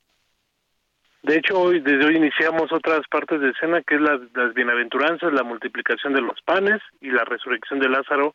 Iniciamos a partir de las 5 de la tarde en el Cerro de la Estrella y regresaremos a la catedral como por ahí de las de las 7 de la noche para culminar las siguientes escenas. Es se me fue por ahí la comunicación. Estamos platicando, estamos platicando en este momento con Luis Alberto Guzmán. Él es secretario del comité organizador de Semana Santa en Iztapalapa. En verdad es el es la representación del Via Crucis de la vida, pasión, muerte y resurrección de Jesucristo más grande que se pueda llevar a cabo en cualquier otra parte del mundo. Dos millones de personas acuden físicamente, personalmente, llegan se instalan en el Jardín Cuitláhuac, alrededor del Cerro de la Estrella, sobre la calzada Ermita Iztapalapa, por supuesto en las inmediaciones de la iglesia de la Cuevita, que si ustedes amigos nos están escuchando y están en la Ciudad de México y andan por aquí de paseo, andan por aquí de paseo, andan aquí de vacaciones, en verdad, en verdad les recomiendo que vayan a visitarlo y por supuesto si se pueden ir a dar una vuelta a la alcaldía de Iztapalapa. No crea de pronto todo lo que se dice de la alcaldía, de la alcaldía de Iztapalapa. En estos, en estos días la verdad es que vale la pena visitarla. Además, ubicada al oriente de la Ciudad de México, una de las alcaldías más grandes cuando estamos hablando de población y hoy de las mejores conectadas, ¿eh? Tienen el periférico, la línea del metro, bueno, es una alcaldía que ha estado creciendo como lo necesitaba desde hace, desde hace mucho tiempo. Bueno, ha llegado el momento de hacer un recorrido por el interior de la República. Acompáñame. En su primer día de campaña, Alejandra del Moral, candidata de la coalición Va por el Estado de México, visitó los municipios de La Paz y Atizapán de Zaragoza, prometiendo evolucionar el salario rosa al nuevo salario familiar, que además de beneficiar a las mujeres, también lo haría con hombres, jóvenes, adultos mayores, grupos vulnerables, niñas, niños y mascotas. En tanto, Delfina Gómez de la candidatura Juntos Hacemos Historia en el Estado de México estuvo en Toluca y Naucalpan presentando su plataforma de gobierno centrada en cuatro ejes. Cero corrupción y gobierno del pueblo y para el pueblo, agua para todos y cuidado de la naturaleza, empleo digno y desarrollo económico, y combate a la pobreza y atención a grupos vulnerables, informó Ángel Villegas. El candidato de la Alianza por la Seguridad, el priista Manolo Jiménez, presentó en la ciudad de Saltillo durante su segundo día de campaña la agenda para mejorar la vida en Coahuila.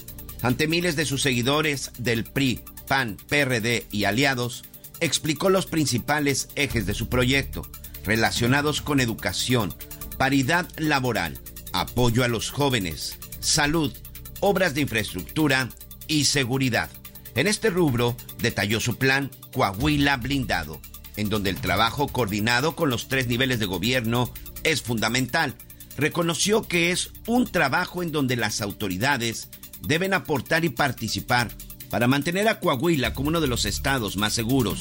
Los principales programas tienen que ver con la prevención del delito, cercanía con los ciudadanos y trabajos de inteligencia en contra de los grupos criminales y por supuesto mejorar salarios y equipo para los cuerpos policiales.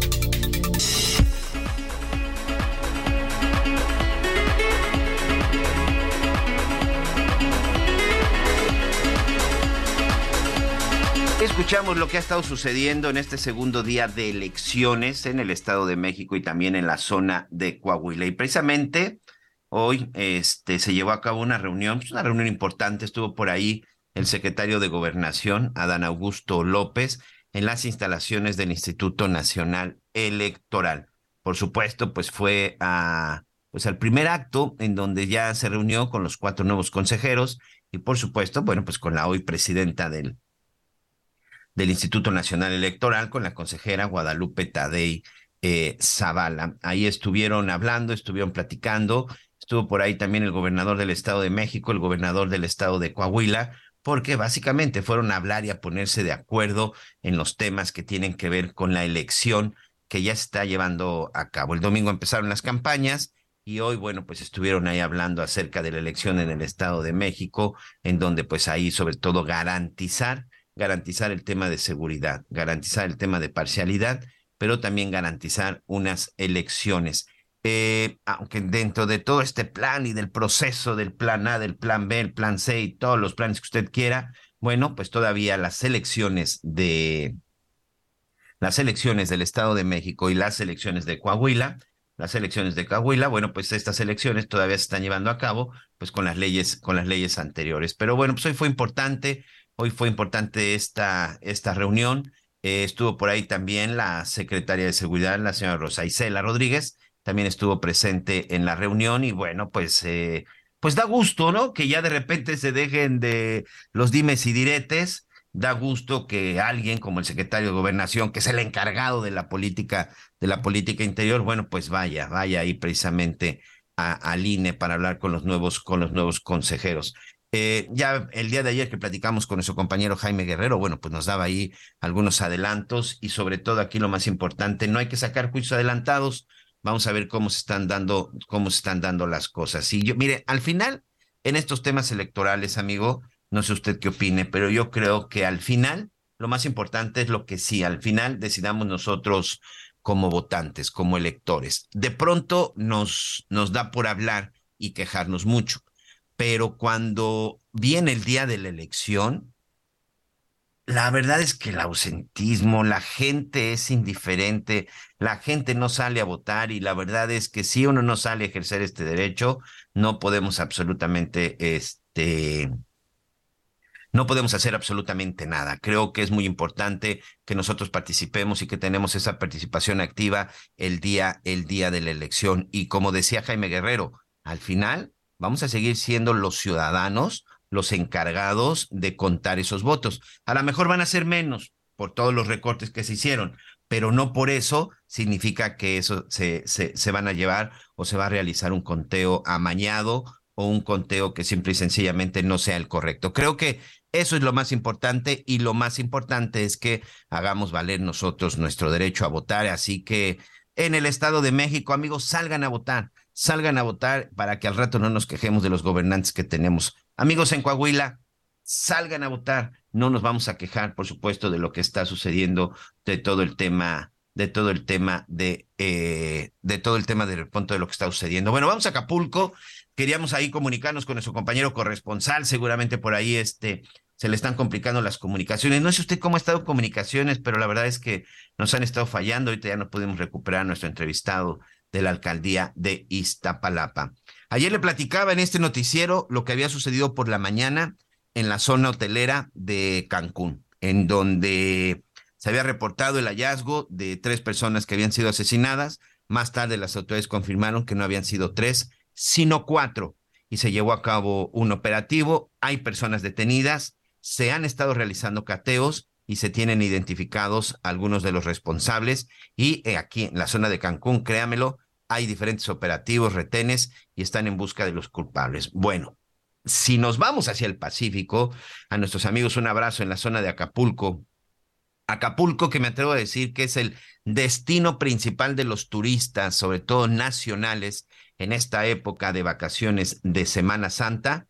Lamentablemente ayer, en una de sus playas más famosas, y más famosa sobre todo porque literal es una gran alberca, es una es una, es una gran playa para poder nadar tranquilamente y disfrutar del sol guerrerense. Pues lamentablemente en la playa de Caleta ayer se registró una balacera. Una balacera en donde un prestador de servicios, un vendedor de ahí de la zona, este, fue asesinado y por desgracia otras de las dos personas que pierden la vida son turistas que estaban allí, que estaban allí en el lugar. Las autoridades, bueno, pues han estado investigando los, vacacionistas, también por ahí vacacionistas este, lesionados. Hay tres lesionados, son originarios de la Ciudad de México y también de, la Ciudad de Puebla, por supuesto, en el estado, en el estado de Puebla. Lo importante también aquí es que hubo personas detenidas. Se llevó a cabo un operativo porque precisamente por la temporada de las vacaciones se reforzó la seguridad. Después de que se da esta balacera ayer por la tarde, se inicia un operativo y hay personas que fueron ya eh, eh, detenidas, aparentemente relacionadas con este hecho. Son cuatro, cuatro hombres que todavía los detuvieron con las armas y ellos, bueno, son señalados de ser los responsables de haber originado esta balacera, o mejor dicho, de este ataque en la zona de Caleta. En total, hay tres personas que pierden la vida y hay tres personas que resultan lesionadas. Los lesionados y dos de los muertos eran turistas, turistas que aparentemente no tenían nada que ver, turistas que, perdón por lo que, por, esto, pero turistas que estuvieron en el lugar y en el momento equivocado. Todo al parecer, de acuerdo con las investigaciones y lo que han dicho hasta el momento algunos de los detenidos y consultado con ahí con algunos de las eh, de las autoridades y de los elementos policíacos, se trató de un ajuste de cuentas. Y ya de veras esta palabra de, de plano la, la, la, tenemos que quitar. Se trató simplemente de un asesinato y creo que eso es lo que tiene que ser muy claro. Porque cuando de repente ponemos esto de ajuste de cuentas, inmediatamente, bueno, pues ya criminalizamos ya criminalizamos a la víctima o pareciera que justificamos lo que sucedió. Por supuesto que no hay justificación para ningún asesinato. Simple y sencillamente ayer estos sujetos llegaron, atacaron a un prestador de servicios que las autoridades ya están investigando, se dice que también, este, al parecer, se dedicaba a la distribución de drogas y que eso podría haber sido el motivo de su ejecución. El problema es que sucedió en Caleta, insisto, una de las playas más visitadas por los turistas en esta época de vacaciones de Semana Santa. Dos turistas más murieron y tres más resultaron lesionados. Hay cuatro personas detenidas y vamos a esperar a ver qué siguen diciendo las autoridades. Y bueno, también, como le decía, como parte de los avances que se han estado dando aquí en la zona de Cancún, también en esta, eh, en esta ejecución que se da, en la zona de esta playa, en la zona hotelera, en el kilómetro 16.5, también ya hay cuatro personas que fueron capturadas, que por cierto, ya están detenidas y declarando, pero lo, que no han encontrado las autoridades es que estos sujetos detenidos no llevaban armas. No llevaban armas, no se sabe entonces en dónde las tiraron o si ya los habían ejecutado y ya nada más los fueron a lanzar al lugar en donde los encontraron. Se hablaba primero de tres, pero ahora se está confirmando que hay cuatro. Pero bueno, vamos a seguir con, eh, con toda esta información, vamos a darle seguimiento. Aquí, bueno, solo me queda restar y decirle, cuídese mucho, por favor. Y si de pronto por ahí se encuentra un retén de las autoridades, pues sé que a nadie le gusta, a mí en lo personal no me gusta, pero bueno, pues en ocasiones, debido a, a, lo que está sucediendo, pues vamos a tratar, vamos a tratar de colaborar. Y yo sí le recomiendo, eh, que de pronto si puede, ¿por qué no? Una fotito grave para que usted pueda tener la certeza y la seguridad de que quienes lo detuvo o quienes lo están deteniendo, revisando, pues sí se trata de autoridades, porque también ese es otro tema que ya platicaremos también lo que tiene que ver con el tema de los retenes. Tengo que hacer una pausa, pero cuando regresemos vamos a estar ya en los Estados Unidos, vamos a estar ya con Armando Guzmán para que nos dé más detalles. Cuestión de minutos para que el presidente Donald Trump pues ya esté sentado en el banquillo de los acusados o probablemente ya está el asunto es que, como usted bien sabe, en los jugadores norteamericanos pues no hay acceso a las cámaras. Vamos a una pausa y regresamos. Conéctate con Miguel Aquino a través de Twitter, arroba Miguel Aquino. Sigue con nosotros. Volvemos con más noticias. Antes que los demás. Todavía hay más información. Continuamos. Las noticias en resumen. Autoridades de la Ciudad de México y Oaxaca no reportaron víctimas ni daños por el sismo de magnitud 5.5 que se registró la noche de este martes, cuyo epicentro se localizó cerca de Puerto Escondido. El exgobernador de Chihuahua, César Duarte, deberá permanecer en prisión preventiva luego de que una jueza le negó la modificación de dicha medida cautelar. La defensa del exmandatario buscaba la prisión domiciliaria debido a su estado de salud, que consideran grave, luego de sufrir un infarto. La Fiscalía de Quintana Roo ofrece una recompensa de un millón de pesos por el presunto autor de la balacera que dejó como saldo cuatro muertos y dos detenidos en Cancún. Se trata de un sujeto identificado como Héctor Elías Flores Aceves, alias el 15, Pantera y O Rey. Este martes, Finlandia se convirtió en el miembro número 31 de la OTAN tras completar el proceso de adhesión. La ratificación de su entrada se produce después de que Turquía finalmente aceptara la incorporación de Finlandia tras meses de resistencia por la falta de cooperación en la lucha del terrorismo kurdo de Finlandia y Suecia, cuya tramitación sigue pendiente.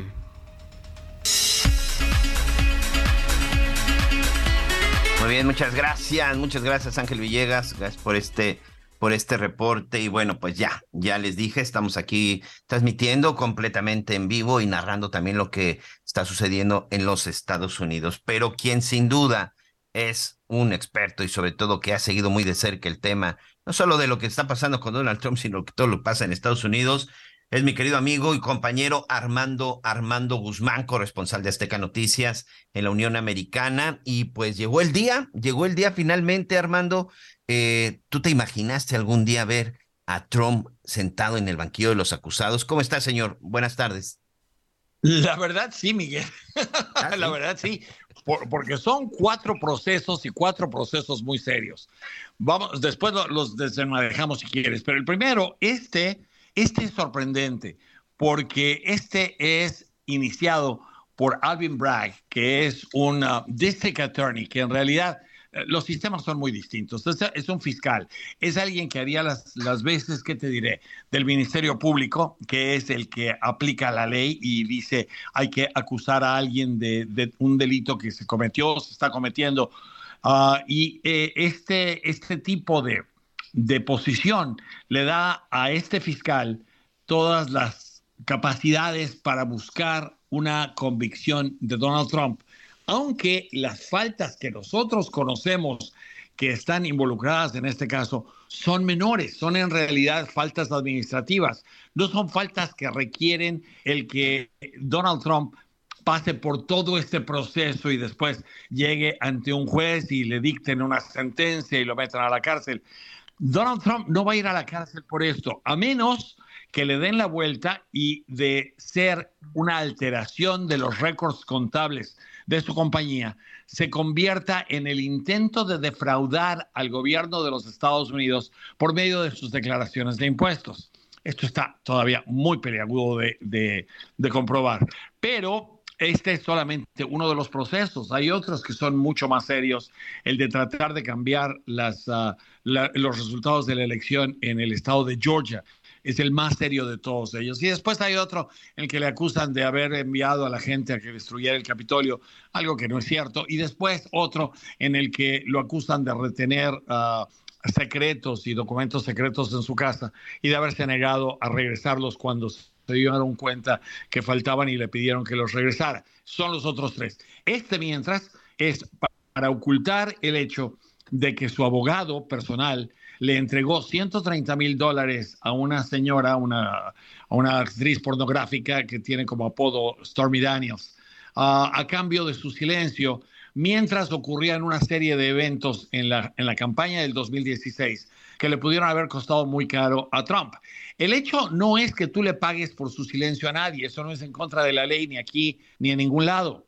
El hecho es que hayas utilizado ese dinero y después hayas reportado, hayas pagado ese dinero, reportando que le pagaste al abogado por sus servicios legales y no que le estás repagando un, un servicio o un préstamo que él te hizo. Oye, y en este caso, que eh, ya era dinero del erario público o era dinero de la cuenta de Donald Trump? Era, dinero, fue dinero y yo no, yo creo que tú te acuerdas, uh, Miguel. Te voy a jalar un poquito al 2019 y al 2017 cuando todo esto salió. Y hay una grabación de audio en la que Michael Cohen, con este acento de nuevo, neoyorquino que él tiene, le decía, señor Trump, hay una señora que quiere 130 mil dólares. Ah, pero no se preocupe, señor Trump, no se preocupe, yo se los voy a dar. Y Trump le dijo, ¿le vas a dar qué? Y el otro dijo, 130 mil dólares, que lo doy de mi dinero porque acabo de vender un edificio en no sé dónde y tengo el dinero. Y Trump dijo, ok. Después de, de hacer eso, después de que, de que Michael Cohen ofreció pagar ese dinero y lo sacó de sus cuentas, o en vez de ver de dónde lo habrá sacado, se lo pagó a Stormy Daniels y se quedó callada.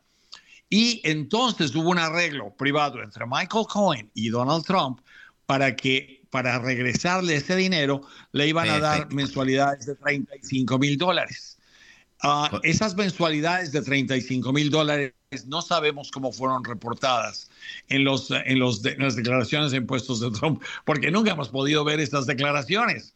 Entonces, ahora la Corte va a poder establecer si ese, ese dinero pudo haber sido ah, descontado como un gasto de oficina normal de operación, que es lo que se hace.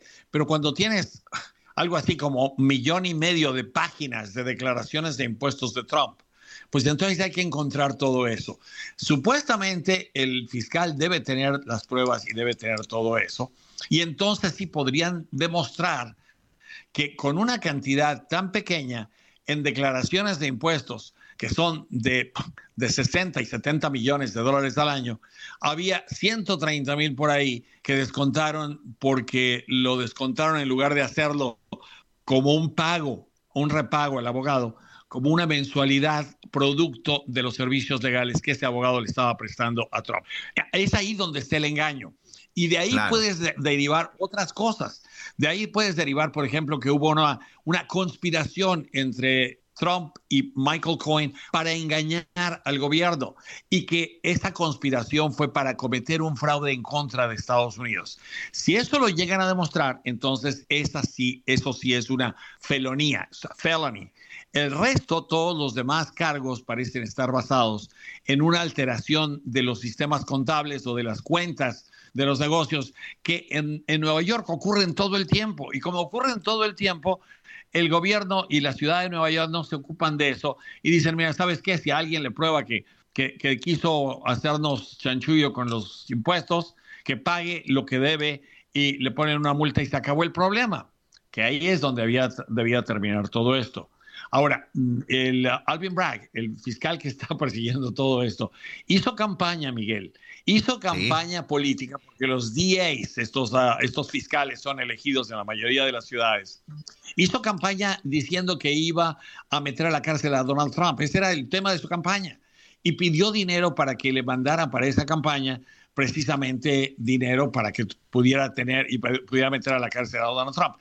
Ha hecho una campaña total y después de eso lleva a cabo esta venganza política. Es absurdo que algo así avance, pero es ahí en donde estamos. Oye, antes, de, antes de entrar a lo que es el proceso, y quiero que nos platiques un poco del juez de origen latino que hoy tiene a, Trump sentado en el banquillo de los acusados. ¿Qué pasa entonces con Michael Cohen? Porque primero su Michael Cohen ya fue a la lo grabó, Armando. Es un tipo que seguramente debe tener muchas más grabaciones y conociendo a los norteamericanos, no dudo que incluso lo puedan utilizar como testigo. Michael Cohen es el principal testigo en este caso. Y Michael Cohen ya fue a la cárcel por este caso, porque Michael Cohen fue al, al, al, Capitolio de Estados Unidos y esto, esto lo sé de memoria porque anoche lo utilicé en TV Azteca un video del 27 de febrero del 2019 en el que Michael Cohen testificó ante el Congreso y mintió acerca de este proceso y mintió acerca de otras cosas y le mintió al FBI también. Entonces, él fue a la cárcel por mentiroso. Aquí el problema no es solamente el, uh, el pecado. Aquí el mayor problema es encubrir el pecado mentir acerca de este pecado. Y el hecho de que él haya pagado 130 mil dólares a esta señora para que se callara la boca, en realidad no es, no es tan grave. O sea, no es grave porque, vaya, tú puedes hacer con tu dinero lo que tú quieras. Y si hay alguien que te dice, oye, vamos a hablar de Armando Guzmán, tú le dices, no, no, no, no, no, te voy a dar 5 mil dólares. Ahí están los 5 mil. No vayas a hablar mal de él. No estamos cometiendo ningún tipo de falta. Ah, el hecho de que lo haya grabado tampoco tiene ninguna, ninguna falta. Entonces, eh, lo, que, lo que está aquí involucrado es más que nada la intención de defraudar al, al, gobierno de Estados Unidos, si es que pueden probar eso. En este momento todo se concentra en el piso 15 del Tribunal Superior de Manhattan. Ya está en este momento Donald Trump. Tú decías eh, hace unos minutos en tus redes sociales, no, no fue arrestado, está bajo custodia. ¿Qué es lo que en este momento se supone que está, que está sucediendo? Ya hay una foto de Donald Trump sentado, rodeado ahí con sus abogados, pero en este momento, ¿qué es lo que sucede dentro de este, de este piso 15? En esta fotografía, que es la única, supuestamente que el juez está permitiendo que salga. Está sentado Donald Trump en medio de, tres abogados, de medio de una señora, un señor y del otro lado hay otro, otro abogado. Uh, su abogado, Joe Tacopina, es el ah, a quien veo ahí. Entonces, uh, ellos están esperando a presentarse ante el juez para que el juez Juan Merchant, un, un, un juez nacido en Colombia, Ah, que es, ha, sido, ascendió como juez en 15 años solamente de asistente fiscal a, juez de la Suprema Corte y que es un hombre muy inteligente con muy buen prestigio, ah, le pregunte al señor Trump si las acusaciones que están contenidas en la acusación formal, si él las reconoce y piensa que él es culpable o inocente. Él obviamente va a decir, no, no, no inocente, sino no culpable. Pues son dos cosas distintas, inocente y no culpable. Entonces él va a decir, no, no soy culpable. Y entonces el juez le va a entregar todos los cargos para que los tenga. Ah, sabremos cuáles son esos cargos en detalle en ese momento, porque han estado sellados por parte del fiscal para que nadie los, los, los, los dé a conocer hasta que el momento de dárselos a conocer al acusado ocurran. Y entonces los abogados van a tener varias opciones. Una de ellas, la, más inmediata, es protestar en contra de este proceso. Y yo, Tacopiña, estamos esperando que lo que diga es que este proceso no es legal y que como no es legal tiene que ser uh, desoído y la Corte tiene que no aceptarlo.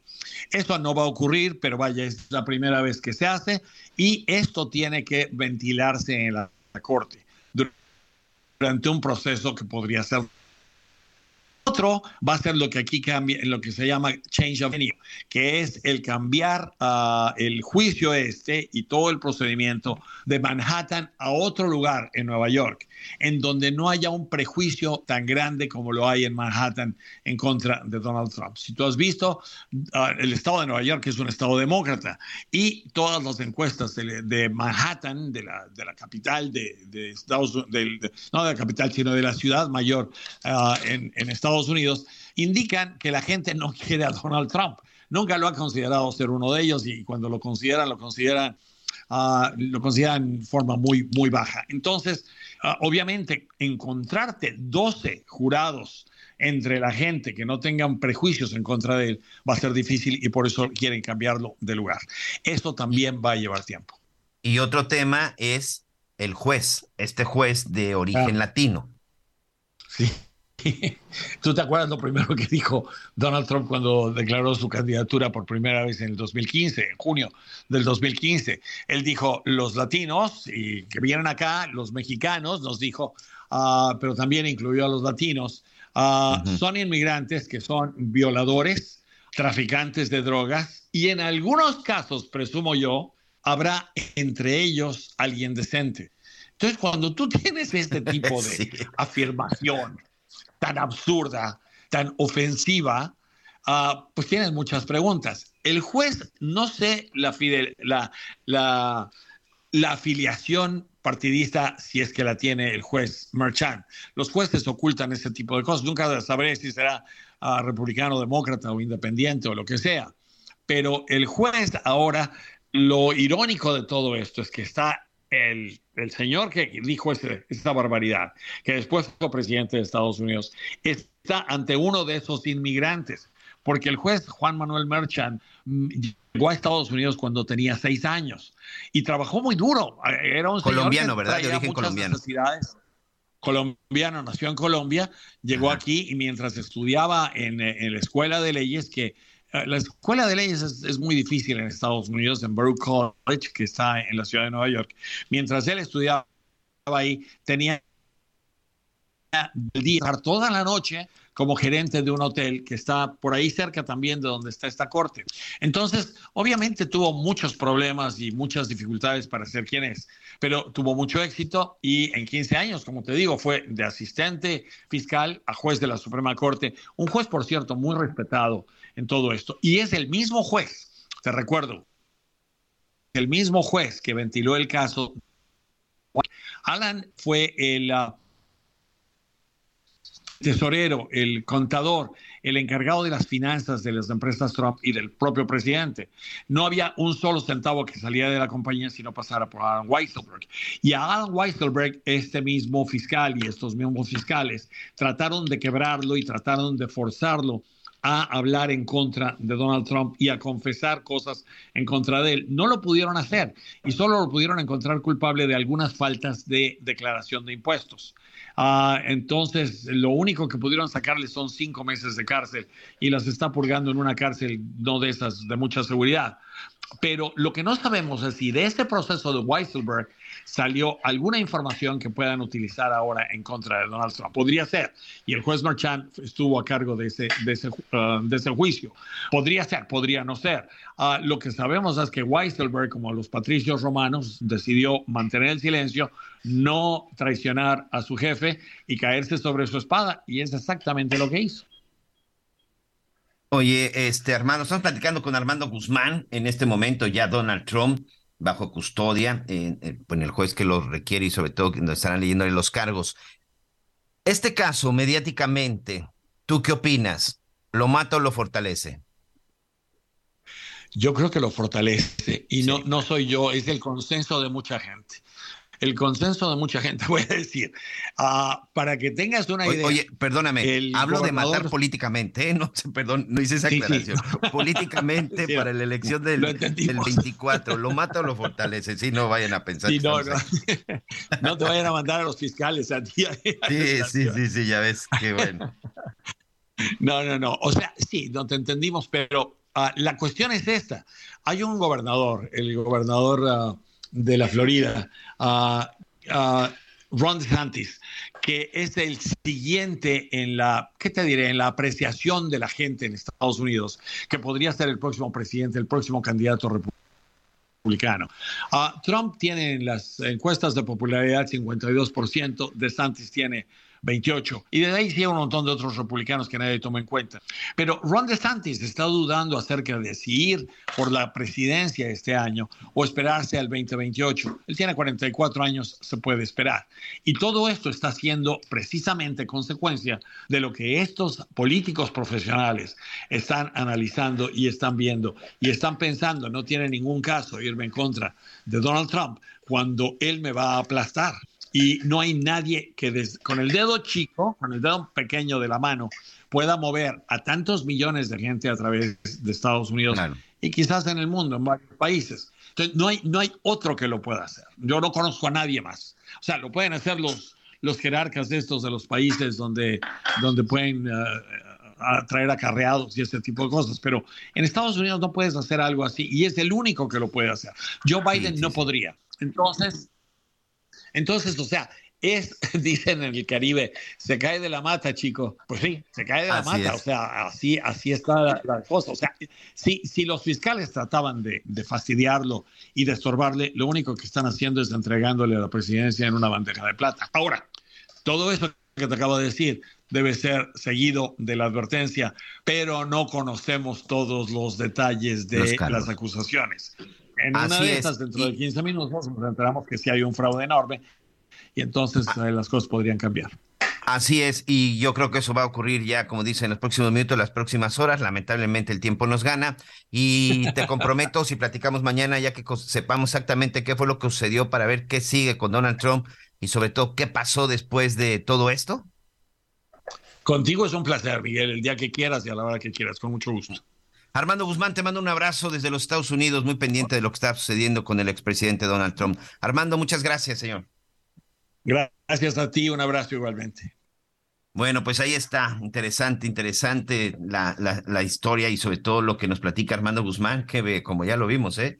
es conocedor evidentemente de todo lo que está, de lo que está sucediendo. Antes de despedirnos, vamos a ir hasta la zona de Sinaloa con Manuel Aceves, porque esta mañana se registró una persecución en la autopista que va de Culiacán a Mazatlán. Y bueno, pues ya al final las autoridades ahí lograron darle alcance y no va a creer lo que encontraron en una de las camionetas. Manuel, ¿cómo estás, amigo? Muy buenas tardes. Buenas tardes, Miguel. Por supuesto que sí se registró una intensa persecución en la carretera Culiacán-Mazatlán, esto en las inmediaciones de la Cruz de Lota. Hombres armados circulaban en varias camionetas y en una de ellas un acompañante poco común. Se trata nada más y menos de un tigre de Bengala. Los pistoleros lograron escapar, pero el personal militar aseguró el armamento y al felino, el cual es un ejemplar juvenil de entre 11 y 12 meses, en aparente buen estado de salud, el cual fue criado bajo el cuidado humano. Este tigre de Bengala fue ingresado la tarde-noche al área de cuarentena del zoológico de Culiacán para su valoración y observación clínica por parte de especialistas. Y sí, efectivamente, pues se le dará el resguardo que merece en un santuario que se tiene aquí en Culiacán, algo que definitivamente llamó la atención y por supuesto reventó las redes sociales con esto. Las unidades abandonadas son una camioneta Dodge Ram de color negro, una Chevrolet Tornado, donde viajaba este singular felino que ya se encuentra a salvo y con especialistas.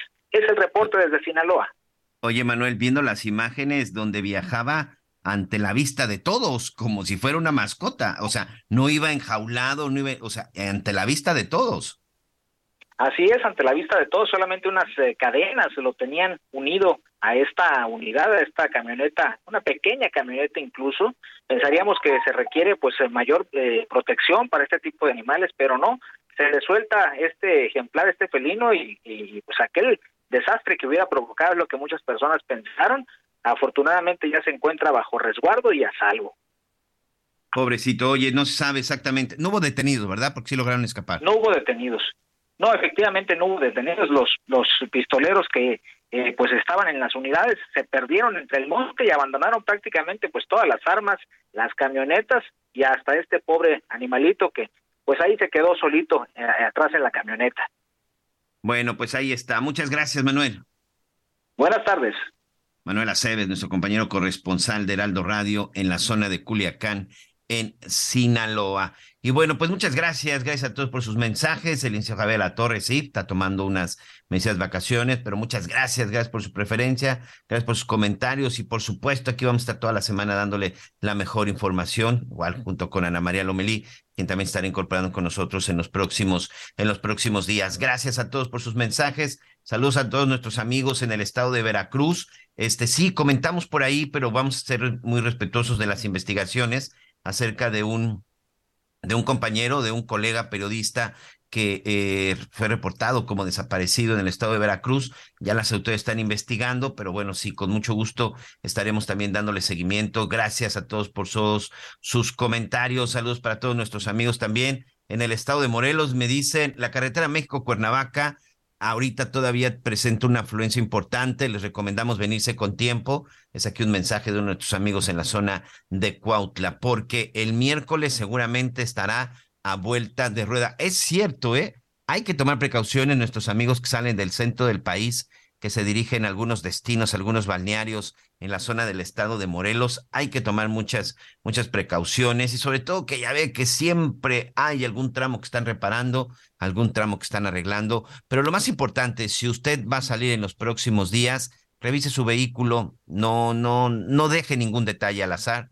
porque recuerde que finalmente ahí pues está usted poniendo en manos y sobre todo en ese vehículo va la vida, va su familia y manejen con precaución, por favor recuerde que alguien los va a estar esperando de regreso, disfrute, descanse, vacacione, pero lo más importante, pásela muy bien con su familia. Yo soy Miguel Aquino, lo invito a que continúe con la señal de Heraldo Radio con todos mis compañeros. Salvador García Soto está listo para darle más información y también seguro le estará contando detalles acerca de Donald Trump, quien ya está en el banquillo de los acusados en la zona de Nueva York. Gracias, buenas tardes, Dios lo bendiga.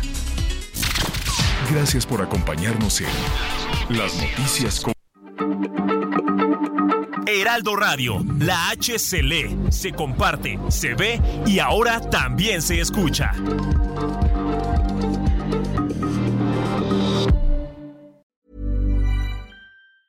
Planning for your next trip?